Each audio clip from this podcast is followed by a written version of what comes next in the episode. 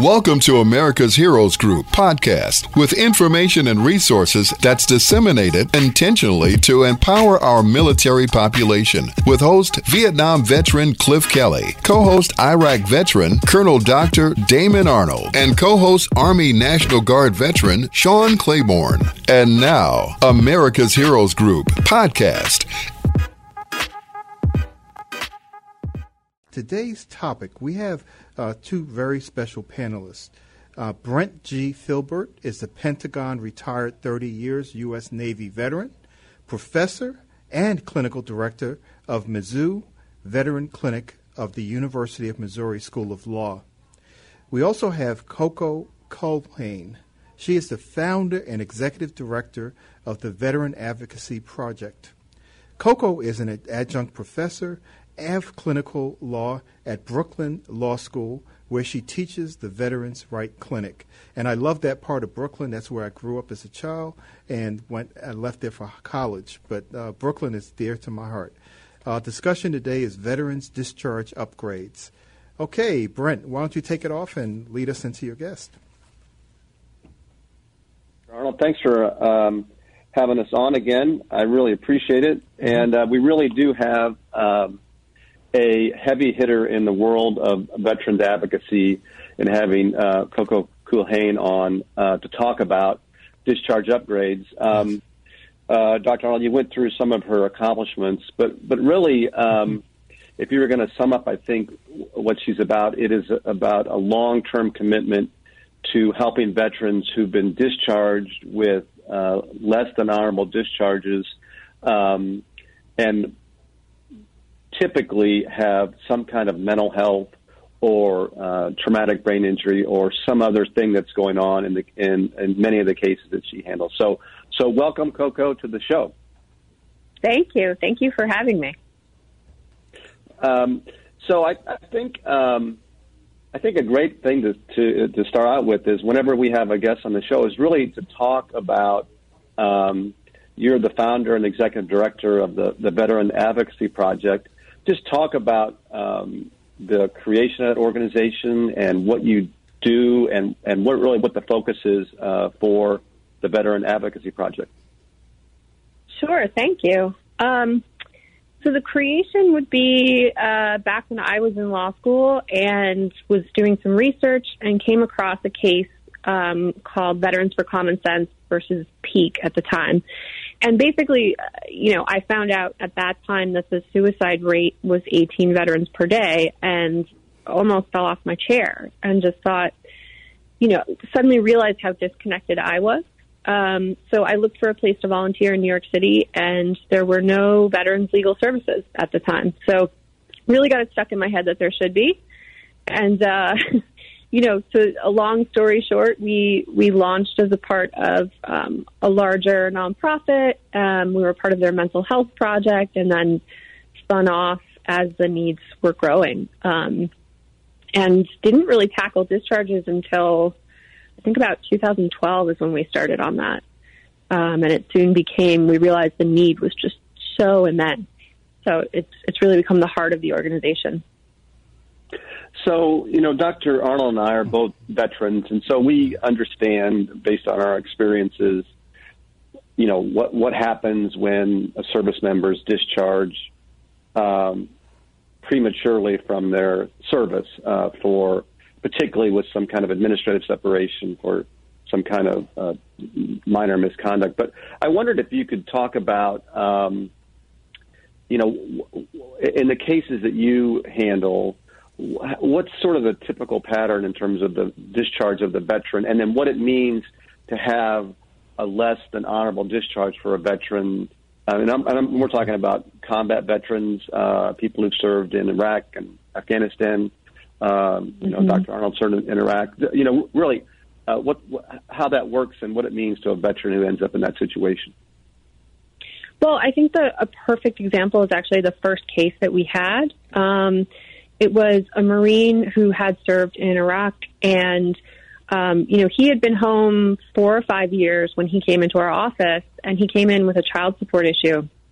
And, um, you know, he was suicidal, um, you know, had various addiction issues um, and had a bad conduct discharge. Basically, he had been in Iraq um, and had had a pretty rough tour. Um, came home, started drinking a lot, and eventually, you know, it escalated to different narcotics, um, just trying to numb himself, really. And so he he faced special court martial and um, wound up with a bad conduct discharge. And you know, here was someone he couldn't remember his own middle name from his traumatic brain injury. Um, I think he had been through three different roadside bombs, um, and he was just filled with shame. Um, you know, it was like his service. Uh, it's like it, suddenly they told him it wasn't good enough or it didn't mean something. Um, and he was really, really struggling. Um, and that's when we re- I realized like we've we've got to help this person. This is you know outrageous that someone has you know post traumatic stress, traumatic brain injury, shrapnel throughout his uh, two legs, um, and we're telling him we're not going to even give him health care. I mean, I just mm-hmm. it enraged me. Um, yes. And and then we've also had you know we had another client who has never told his family over the last 50 years. Um, and when we actually worked on his case with him, he had to, you know, confront that. And it was, I think, one of the most difficult things he's had to do in his life. Um, so it's a powerful, powerful um, wound for some veterans. Sure. Um, so what happens when a veteran has a, let's say, an other than honorable discharge? Do they get they get VA benefits? Um, so it's this really tricky gray area um, where you know they have the the VA. There are statutory bars and then the regulatory bars, and the VA. I don't. My experience is they tend to just say no to an OTH, and you really right. usually have to fight. You have to fight back um, to prove, you know, that you don't meet these. And the problem is the bars are, are very vague. There are things. The one that I think is really the catch-all is willful and persistent misconduct, which is pretty, you know, you can define, and a lot of stuff falls into that that bucket. Um, and so, and then there's also just not enough information out there about how veterans have a right to a hearing and everything, and, and that an OTH really isn't a no at the VA. So, right, right. You know, I think. Um, yeah, sure. So the um, so um, can a, can it, let's say a veteran's listening to this show, right, and they're wondering, mm-hmm. and they have a let's say they have another than honorable discharge. Um, is it do they have a chance to get their discharge upgraded? I mean, is that something that uh, they could actually accomplish? And if they and to accomplish that, do they need help to do that? In your opinion, hundred percent. I mean, I think it's tough because some people, you know, they always there's always like someone who has a buddy who got it done in a month, right? And then there's always someone who has been told it's too hard, don't even bother. Um, and I think you know the truth is in the middle. And if you can get a lawyer who has experience in this, that's that's really your best shot. Um, you know, because you're go- you're going in, um, you know, sort of with someone fighting for you um, if you can find, and it doesn't, you know, it doesn't necessarily have to be a lawyer, right? Um, I think there are a lot of VSOs uh, that have been doing this for for decades around the country. So, but I think having an advocate, you know, it really, really helps to navigate what's what can be a very confusing process. Right, right, yeah. So, so um, I wanted so you know, I do discharge upgrade work at at, um, at the University of Missouri Veterans Clinic, and I guess, at full disclosure, um, so um, I'm going to be joining the, the Veteran Advocacy Project um, with Coco in a couple of months, um, being the, the director so of military law. Oh, yeah, excellent. so it's going to be great. Yeah, no, it's, it's going to be terrific. Um, so, um, and, and uh, so, Dr. Arnold, the reason that um, you know, Coco and I are are really teaming up is because of this overwhelming need to help veterans with these negative discharges. Yes, uh, so, just a, a, a, factoid, and then I'll I'll turn over to you, uh, Dr. Arnold, for, for whatever whatever you want to talk with Coco about. But mm-hmm. since 9/11 occurred, there's mm-hmm. been 600,000 veterans have been discharged with less than an honorable discharge. So, um, and many, many, many of those veterans are combat veterans in Afghanistan and Iraq. Oh, um, repeat that number. And they, that is six hundred thousand. That I, I, um, that, I, was the thousand part. I said I can't believe it. It's almost a yeah. Isn't that isn't that isn't that stunning? Yeah. And it's and it's you know the situation often where they will get discharged because of you know, and the command has certain responsibilities they're trying to carry out, but the idea is to get them discharged quickly without much thought about the ramifications for the veteran, uh, him or herself. So that's that's the situation, and that's why, um, at least from my perspective, um, joining forces with COCO to really just focus on discharge upgrades is really an exciting and necessary um, venture that um, I'm really I can't tell you how excited I'm to be uh, to really get in there and, and do that just exclusively on behalf of veterans. That is We're fantastic. so excited. if I can throw out one more factoid, um, there was a study done looking at veterans who were discharged for misconduct between I think it was 2011 and 2015, and 62% of them had already been diagnosed with post-traumatic stress disorder. So to me, that's the one of the most outrageous facts, you know, that that proves we're really punishing people who have sacrificed. Yeah, that that was my question. You know, because this really dovetails into uh, disability status, right? Um, so if someone comes back and they are, um, you know, less than honorably, um, you know, uh, discharged, then they um, then face the battle with uh, VA benefits, right? Um, mm-hmm. and being seen correctly. So you can't even diagnose those things that someone may be suffering from, which may have led to the reason why you think they should be dishonorably discharged. Um, it, it, seems like a. It just really this seems like an outrageous um, approach, as you were mentioning, Coco. You know, to to our veterans. Yeah, and it's. I mean, it it feels to me like we are not upholding our end of the deal. You know, people are people are being injured. Um, and, and we as a country, our government, you know, promised to take care of them and um, to, to cut off that health care for the very reason they need it is just such an injustice. Yeah. So, so you know, tell us about some of the, you know, the, the more difficult cases you had, and then some some of the success stories. You know, how how do you feel? Because something must be motivating you to to participate in this. I know Brent is really uh, incredible you know, with his uh, relentless uh, pursuit of making sure justice is done. But for you yourself personally, why is it so important? By the way, my, my brother-in-law, uh, full disclosure, uh, went to Brooklyn Law School as well as you did. Uh, he, he's down he's down in Missouri as well. oh wow, we'll have to we'll have to chat, compare notes. Um, I'm a I'm a Brooklyn-born, lifelong Brooklynite. Um, oh, same here. So, um, let's see. You know, actually, one of the the biggest successes we ever had is actually that that Marine I was talking about, who was the first upgrade client. Um, we his upgrade is still pending. Um, you know, because there's such a backlog at these boards. It's, a, it's at least a couple of years wait once you finally do submit your application. Um, but we were able to work on the VA piece at the same time, sort of the parallel track and um, we were able to win the argument that essentially he shouldn't be held um, accountable. The VA has this very strange definition of insanity, so I, I if if it was this visual, I would put air quotes around it.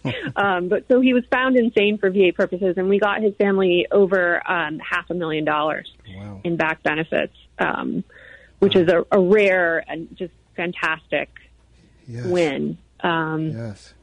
But the most, I would say, one of the most compelling cases.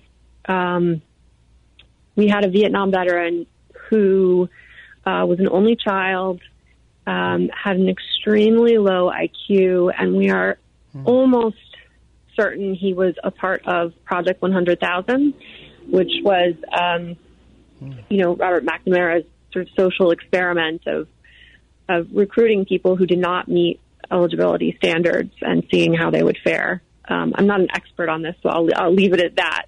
okay. Um, but so he definitely, you know, should not have been drafted and sent to Vietnam. Um, and he saw just unimaginable things and and had a very difficult uh, combat tour.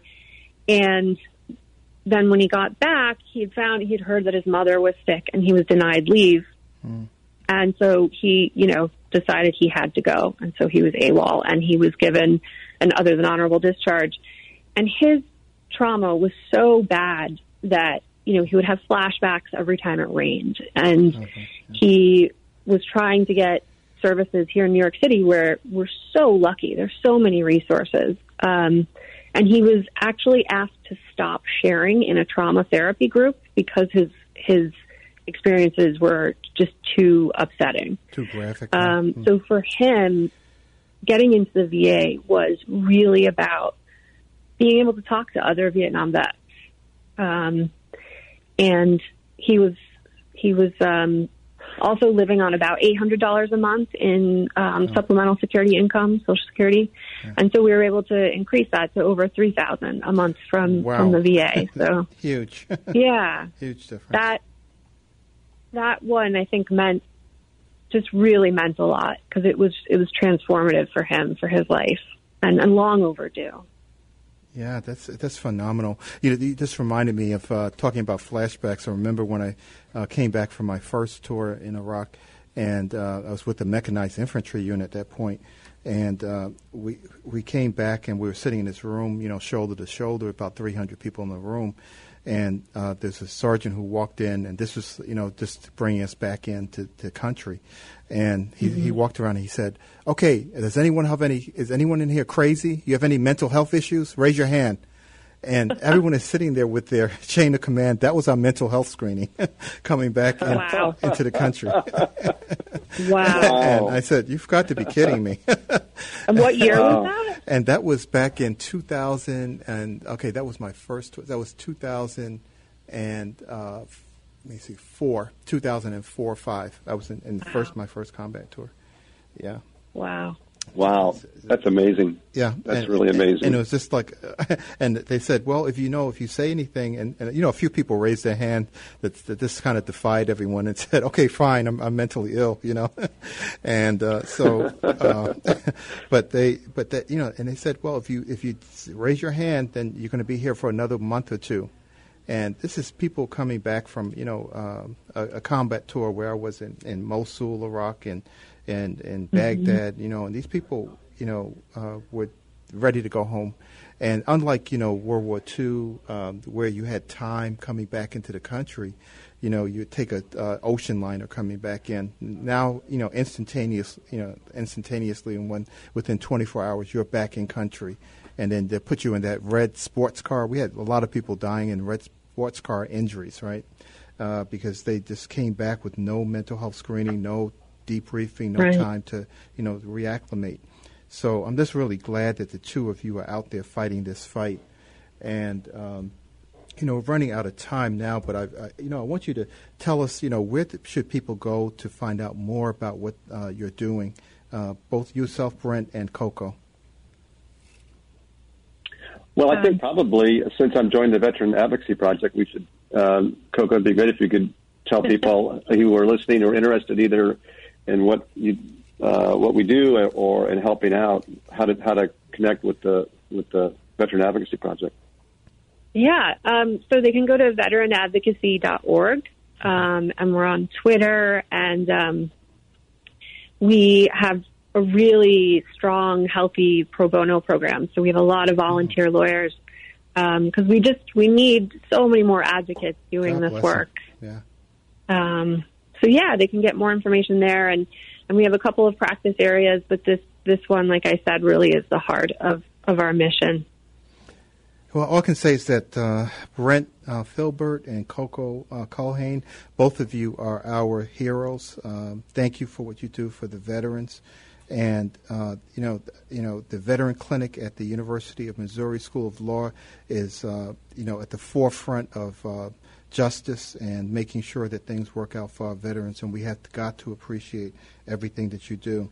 And in your honor, Coco, next week I'm going to wear my Brooklyn Born and Raised shirt. My sister sent me that for my birthday a month ago. Excellent. so Happy birthday. It's time to wear it. That's great. That's great.